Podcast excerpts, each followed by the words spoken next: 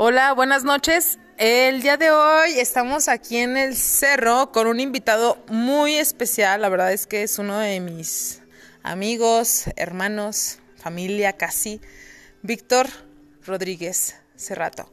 La verdad es que es un psicólogo, para mí es un filosófico, psicológico, donde podemos hablar e interactuar y hablar de, de lo que sentimos cada uno. La intención de este podcast es que que nosotros logremos conocernos e identificar y saber cuál es nuestro diálogo interno, lo que nos hablamos día a día. Entonces, pues traigo un invitado súper especial que es Víctor. ¿Qué onda, Vic? ¿Qué onda, misitla? No mames, qué pinche presentación acá, mamalones. Todo bien, Ah, muchas pues gracias. tiene que ser. Todo- Cerro el Picacho, en una casa abandonada, este, platicando de cosas interesantes. El- eh, sí, la verdad es que el día de hoy queremos hablar un poquito acerca del tema de por qué nos da miedo ser nosotros mismos. Sí, la verdad es que tanto como Víctor y yo hemos visto personas, familiares, amigos, etcétera, donde siempre escuchamos el, el que el miedo al que dirán, el miedo al ser tú, el miedo a, mostrarte como eres. Entonces yo creo que esto lo pasamos día a día, o sea, todas las personas, ¿no? En nuestra vida diaria, en, en, en general en todo. O no sé qué opinas tú, Víctor. ¿Por qué crees que a la gente le, le cuesta mucho ser ellos mismos? ¿Tú qué opinas? Bueno, yo creo que en, en efecto eh, vivimos en una era en la que hay mucho temor a, a mostrarnos tal cual somos, tal cual pensamos, tal cual sentimos. Este, eh, hay una excesiva importancia de lo que piensan los demás que nos hace cuidarnos en demasía de, de- la imagen que vayamos a dar, de, de lo que en apariencia podamos ser. Y por tanto, por, por esa supeditación, por, por de alguna manera anclarnos a, a la opinión externa, dejamos de ser totalmente fieles, eh, digamos, a nuestro instinto, a nuestro a nuestra naturaleza interna, a lo que en verdad queremos O sentimos, ¿no? o sentimos, pues, o sea, lo que pensamos, queremos o sentimos, y por tanto preferimos como adaptarnos más a esa imagen que se nos crea que a lo que en verdad queremos. Entonces cuando dejamos de seguir lo que en verdad queremos, dejamos de ser nosotros mismos y eso genera una baja autoestima que es evidente en esta sociedad. Ay, qué difícil, ¿no?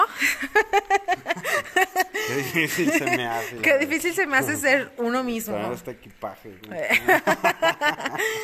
O sea, la neta es que, la verdad, o sea, yo lo he visto, es cuando tú te atreves a ser tú mismo, cuando te atreves a seguir tus propias creencias, tu propia ideología, hay un cambio bien cabrón, ¿no? O sea, como que sí te expandes, como que sí empiezas a ser tú mismo, que empiezas a vivir la vida, ¿no? Sin tanta, tantos miedos y tantas creencias. Sí. Ah, en, en ese, eh, digamos, el por qué no, no confiamos en nosotros mismos, no, no nos atrevemos a ser nosotros mismos, yo creo que un factor muy importante tiene que ver desde un término, dicho, dicho desde un término chamánico, con la importancia personal, que también podría considerarse como, como el ego, pues. Entonces, desde esa importancia personal, desde ese que todo gira en torno a nosotros, cotidianamente, durante los días de nuestra vida, nos la, pasamos pensando más en nosotros mismos, en, cómo debemos de ser, cómo, cómo nos ven los demás, cómo estamos hacia los demás, que desde un verdadero silencio que nos permita liberarnos más, ¿no? O sea, como ese... Sí, sí, sí, ese del ser tú, o sea, sin miedo a nada, o sea, sin tener tanto miedo al cómo actuar porque la otra persona me puede rechazar o me puede aceptar? ¿Crees que tengamos como ese miedo a la... Bueno, son nuestras necesidades, ¿no? También está dentro de las necesidades el ser aceptado, amado. Claro, o sea, si vivimos en un entorno social, sí, sin duda que, que estamos interconectados de alguna forma y, y, hay, hay, algún vínculo, nos tiene que importar lo que opine un amigo, una amiga, nuestra pareja, nuestra familia, puesto que a lo mejor ellos pueden ver algo distinto a nosotros que estamos dentro de nuestra burbuja. Puede ser una opinión, un consejo más objetivo. En ese sentido sí está bien que nos importe, pues. O sea, sí, sí nos hace seres humanos que nos importe lo que piensen los demás. Lo que digo es esa importancia en tanto a nuestra apariencia, nuestra imagen. Este, yo soy un psico, yo soy un psicólogo, tú eres, tú eres una psicóloga, bueno, yo soy yo no soy psicólogo. Este, no, no tengo ese título, pero... ¿Y qué tiene? no soy psicólogo. No, pero, o sea, debo admitir que... Soy comerciante, vamos a decirlo así. soy escritor, o sea, lo que sí más concretamente sí, soy. Este, y desde ahí yo me asumo, desde ahí la gente me asume y tengo que vivir defendiendo esa imagen. Entonces no me puedo salir de, de ese, digamos, de ese carril, de ese canal y, vivo de acuerdo a eso, aunque algo de mi, de mi intuición me dijera que, me fuera por otro lado. Entonces mi prioridad es defender ese... Primero. Esa imagen, ¿no? ¿Y cómo rompes con eso? ¿Cómo rompes con eso? Con esa imagen que nos hace actuar de otra manera, que no te deja ser tú. Estamos de acuerdo que lo primero es, de alguna forma, no, no necesariamente físicamente, que también sería bueno, desanclarnos un poquito como de de ese espectro social, eh, o sea, dar un pasito hacia afuera. O sea, romper, romper con la creencia. No, sé si romper, es decir, alejarnos un poco físicamente, o sea, de la gente, es decir, vivir en soledad, pero si no, si no es posible alejarnos tanto de, físicamente de la sociedad, al menos sí internamente, moralmente, espiritualmente, emocionalmente, mentalmente, desengancharnos, quitarnos todos esos ganchos que hemos ido adquiriendo a lo largo de nuestra vida, que nos hace, que nos hace ser dependientes en muchos sentidos de los demás. Y eso nos vuelve presas fáciles. Eso nos hace estar supeditados a que si la otra persona eh, tiene cierta carga energética, desgastante, nociva, pues al yo estar dependiente a lo que piense o diga o haga esa persona, yo dependo de ella para yo perder mi energía, para, para estar bien o no. Estar bien. es la codependencia en, las, parejas, ¿no? o sea, a eso nos vamos al final. O sea, si no tienes un buen autoconcepto de ti mismo, una muy buena autoestima, y autoestima me refiero a que seas tú mismo sin estar corrompiendo tu esencia, que creas, en, ti. Ajá, o sea, sin expectativas ni nada. Obviamente, si no trabajas con eso, obviamente va a haber una ruptura emocional con otras personas, ¿no? Sí. Sí, claro, y, y, además se crean expectativas. Es decir, no mames, no me felicitaste en mi cumpleaños, entonces ya no te voy a hablar. No, no ¿Se ve o no se ve, No me diste like. No, bueno, eso ya es todavía más cabrón. pero no bueno, si es parte de, no, no manches. Sí, o sea, pero estás de acuerdo que ya hay como una expectativa ya enfermiza. Sí, sí. O sea, ya, ya. Digo, te fuiste todavía a grados más, más escalofriantes, pero depender tanto de los demás de alguna forma como nos hace no tener esa individualidad tan sana que nos permita escucharnos más. Es decir, hay cosas, digo, si estamos de acuerdo que hay como una voz interna que todos tenemos, como una, ah, conciencia, etcétera. Estamos de acuerdo que existe eso en nosotros, en cada ser humano. Como el diálogo interno. Bueno, no, no. el diálogo interno es como la mente, ¿no? Digamos, es como... Como, como te hablas a ti mismo, ¿no? El, diálogo, si quieres, ahorita hablamos del diálogo interno, también es importante, pero digamos, si todos estamos de acuerdo en que tenemos una cierta conciencia, tenemos una voz interna, de alguna forma, al estar anclados al bullicio, al, al a ver, ¿Y luego? Casi. Al bullicio nos impide escuchar ese esa voz interna que de repente habla con susurros. O sea, no siempre la podemos escuchar. Pues, no, No siempre, a ver, pero a ver, el, a ver, quiero una cosa, ¿el diálogo interno es importante en tu vida o no es importante?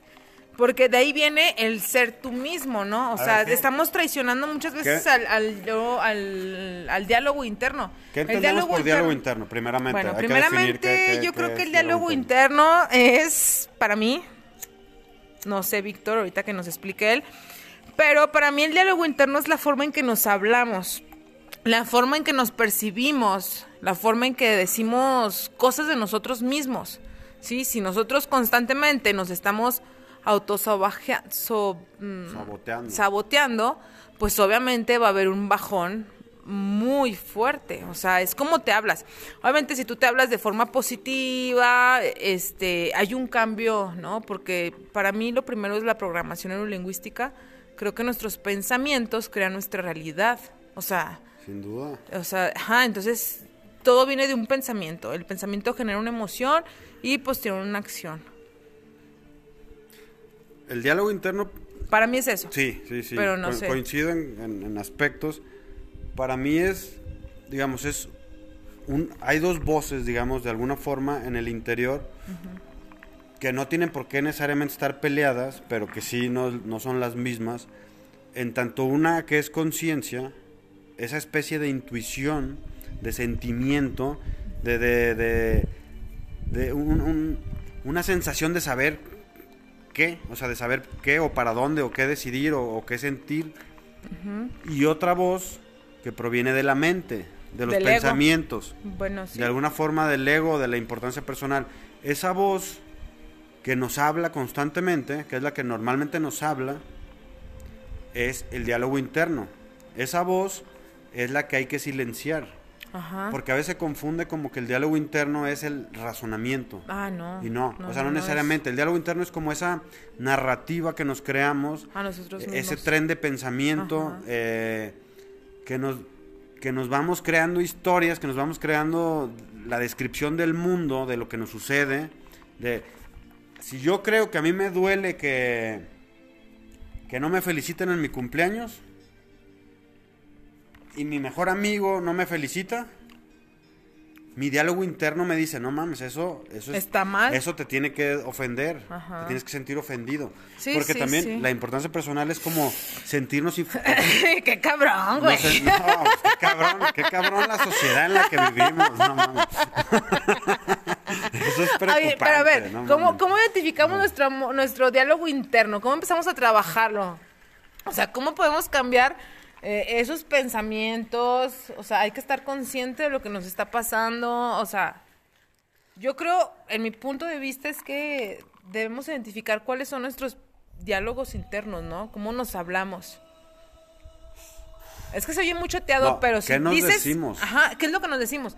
Se oye muy choteado, pero si una cosa es cierta es que como te hablas, te sientes.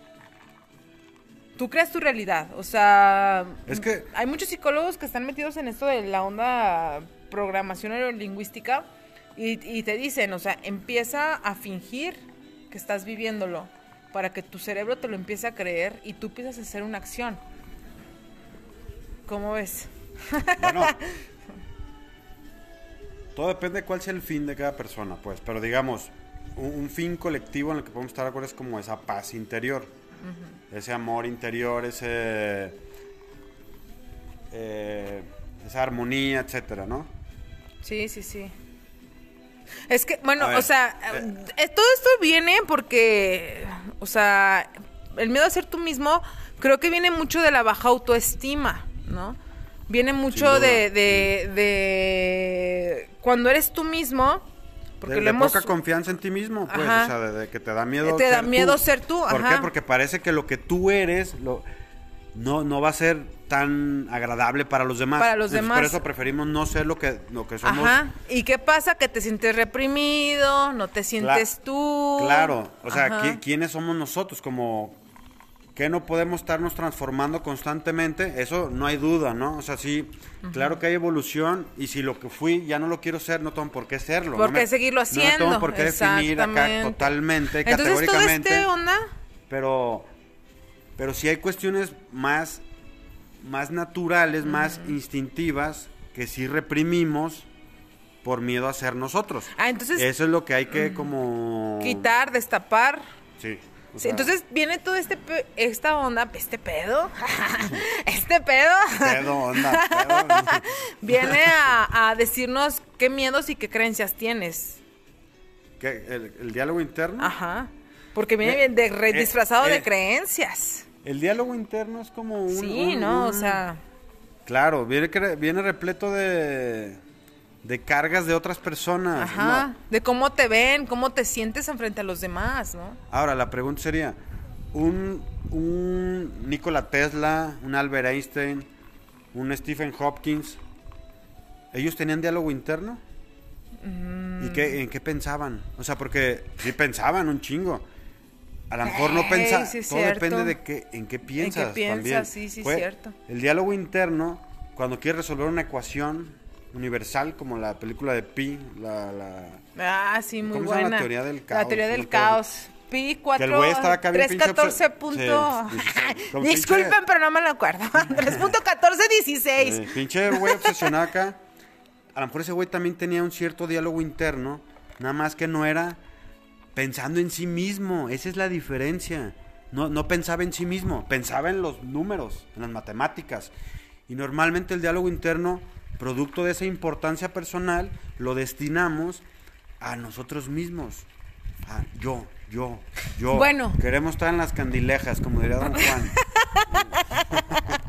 Todos No. queremos estar en las candilejas. Yo, yo. Yo creo que el diálogo interno. yo creo que el diálogo interno, Vic, eh, y ahí te va. O sea, yo pienso que el diálogo interno es escucharte. Es saber qué es mismo, lo que quieres, güey. Hablarte Sí, a ti mismo, Ajá, pues. sí, sin estar tanto pensando en que si tengo que hacer esto es por esto y porque la sociedad y porque mi mamá y porque mi papá y que porque en el trabajo, o sea, no.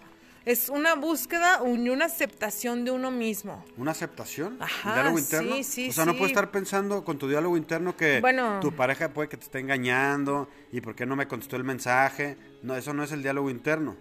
Yo creo que también Bueno, eso sí, entra, sí, entra sí. como... Es el diálogo interno nocivo, Entonces pues. es el o sea, nocivo, sí. esa es como la diferencia, pues, para ponerlo como en, en perspectiva. El diálogo interno positivo es el que surge desde la conciencia. Ah, entonces Desde- hay que, desde- hay que ponerlo en, en diferencia aquí interior. en nuestro audio. Que- A nuestros escuchas hay que ponerlo en, en- en- o sea, acá. o sea, Ajá. divídeles cómo es, o sea, el, au- el interno a positivo, Ah, va, hay que va, explicarles como- para que lo entiendan, porque quizás tú y yo lo Pues, entendemos el diálogo, muy bien. el diálogo, va, es verdad. El diálogo interno es, es esa. Soy bien gritona y ya lo siempre lo he dicho, No, grito demasiado. Estamos en el campo, oye, más vale que sobre a que falte.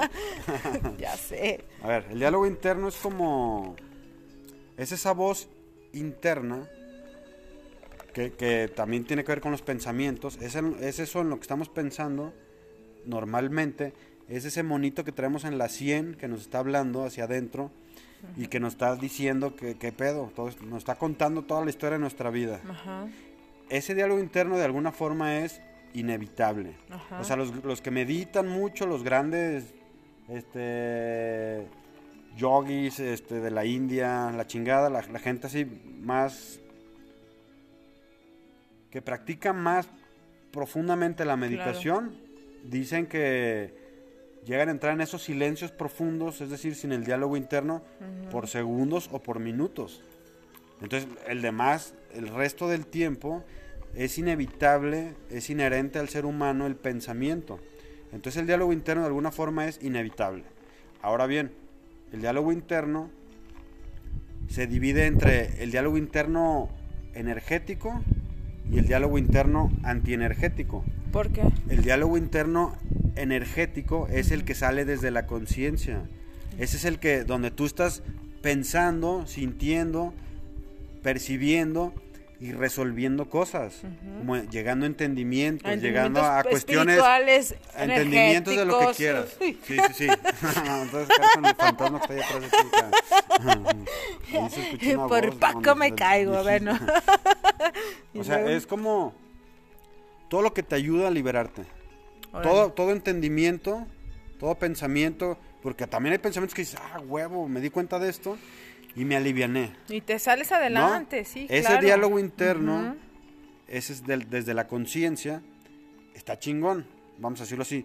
El nocivo, que ese es el preocupante, el que el que nos sucede a menudo. El o nocivo, sea, el nocivo, claro, el claro, nocivo. el- Escuchen bien, el nocivo. O sea, tenemos el dos. El nocivo y- nocivo, o que genera este, depresiones, ansiedades, etcétera. Que es el mismo, ¿no? etcétera. ¿O qué? Por eso el nocivo. El nocivo. ese Son dos. El todo. que te eleva y el que te va para abajo. El que te ayuda a entender cosas, el pensamiento que te ayuda a entender cosas. Y el que te da otro, para abajo. ¿Y cuál es el otro? El que está describiendo situaciones, el que, el que hace que estés pensando en cosas nocivas, este, desgastantes, eh, Sí, que sí, generan sí. miedo, Miedos. que generan Ajá. rupturas, que generan eh, violencia, que generan mentira.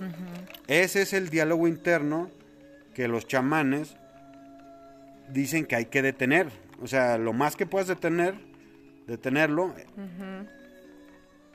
mejor te sentirás, pues. O sea, porque sí, al sí. final... la- Por eso te ¿cuál es digo que fin? de ahí. Sentirse bien. Sentirse bien. O sea, es lo que te digo que al fin de cuentas, todo lo que buscamos, todos Sentirse en este bien momento y estamos para no quedarle buscando. mal a Germán Gess, porque decía Germán Gess, no estoy contento con ser feliz, no he sido creado para ello, quiero más. ¡Ay! O sea, vaya. ¡Ay! ¡Qué filosófico! Eso estas pláticas O me encantan. Están así bien, bien El- el, el enriquecedoras. fin último de todos podemos coincidir es sentirnos bien, pero también entender más. O sea, yo quiero decir eso, como las dos cosas. Sí, sentirnos- Sentirnos mejor, pero entender más, cabrón. comprenderlo, porque el cerebro también sí, para algo claro, se nos dio. claro, o sea, no, sí, sí, no está de adorno, Todo el es un completo, ¿no? Y el parte O sea, del cerebro es, híjole, Sí, es un arma de dos filos. No, no, el cerebro es el órgano más complejo que puede haber. No hay- Ay, acá está ese suspiro, No sí, sí, bueno. sí, la verdad es que sí. Este, mm, lo que yo te decía hace un momento, que viene mucho esto con la parte del, del, del miedo a ser tú y yo, al ser tú mismo, este, es muy importante, creo, sentirse bien con uno, ¿no? O sea, de verdad aceptarse, ¿no? O sea, tener esa escalerita de la autoestima y no me canso de hablar de amor propio y de la autoestima en hombres y mujeres. La neta no me canso porque sé que si tú tienes un buen autoconcepto, una autoaceptación, un autorrespeto, obviamente vas a crear una sinergia súper diferente contigo mismo, güey. O sea, Pues, claro. No, entonces- si- sin eso nada, ¿no? sin O eso sea, nada, entonces- Es decir, ¿cómo puedes amar a, alguien cuenta, más, tu pareja? Todos exactamente. queremos como una pareja chida y tener una pareja bien estable, ideal, exacto. eh, un- caminar juntos por la vida. Pero ¿cómo vas a esperar que te llegue ese amor, haz de cuenta? Que tener un amor de pareja si ni tú mismo te amas, cabrón. Exacto, Pues no, no, exacto, no, no, no exacto. puedes dar lo que no tienes. No, exacto, sí, ¿no? sí. Yo no entendía eso, la verdad.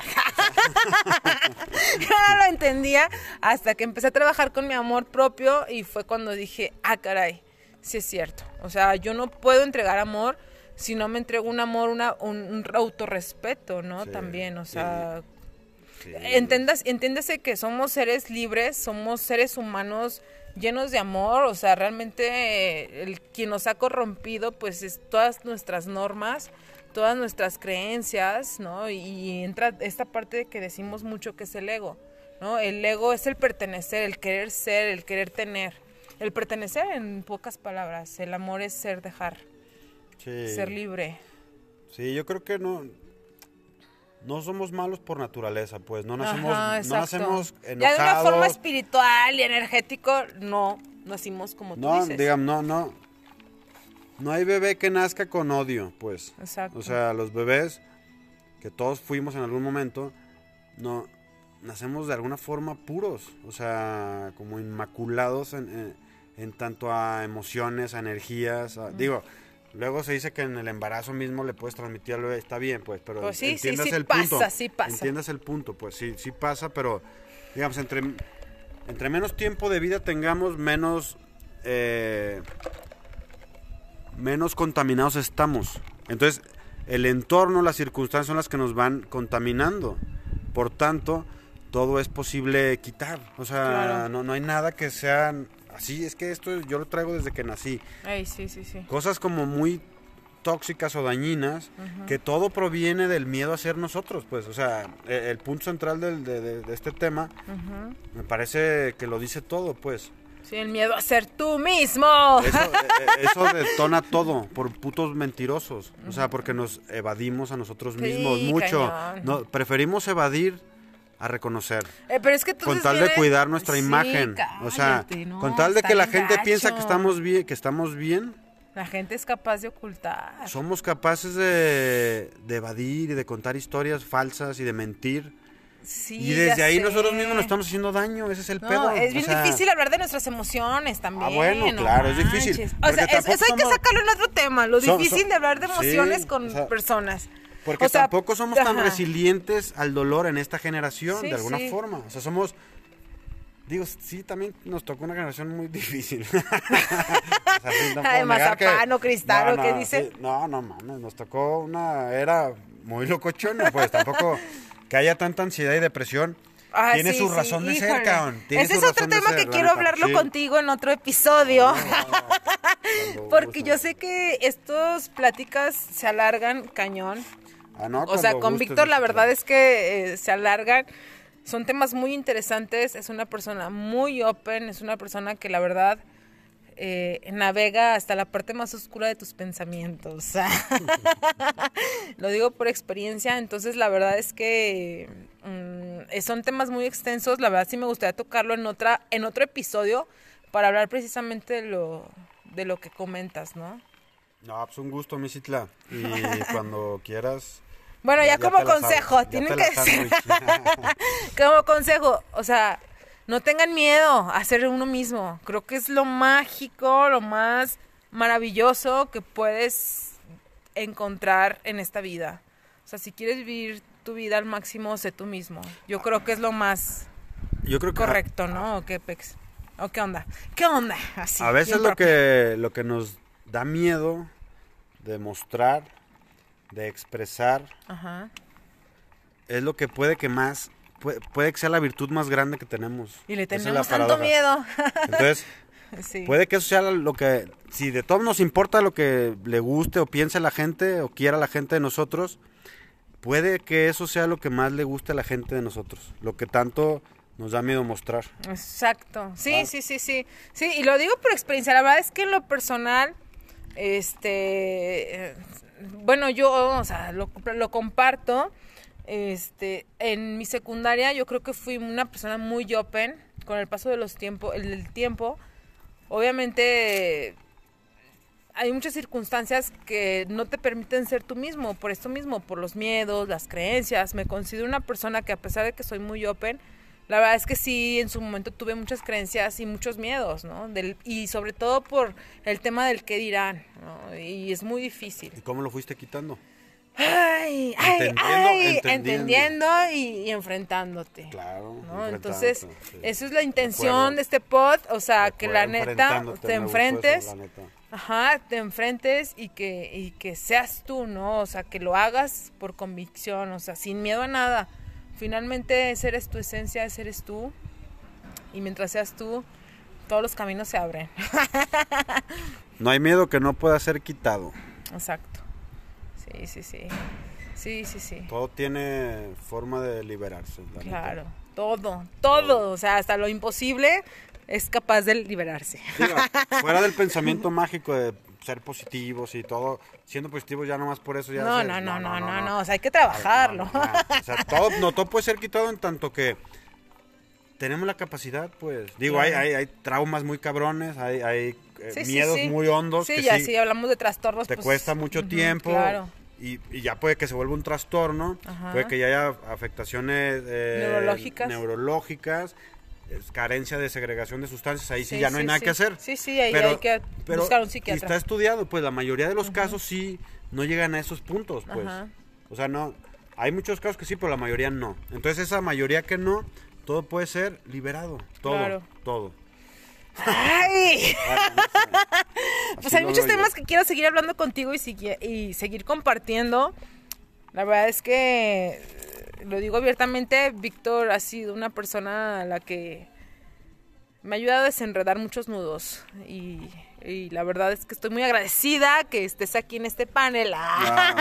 No, ya, ya en serio un gusto, Misitla. Sabes que igual es recíproco, se te estima un chingo y, y aquí andamos y un saludo a todos. Gracias. No, la verdad, pues muchas gracias a todos los que nos escuchan y pues cualquier tema que quieran platicar, temas tabús, pues igual nos pueden mandar mensajitos y aquí lo podemos resolver.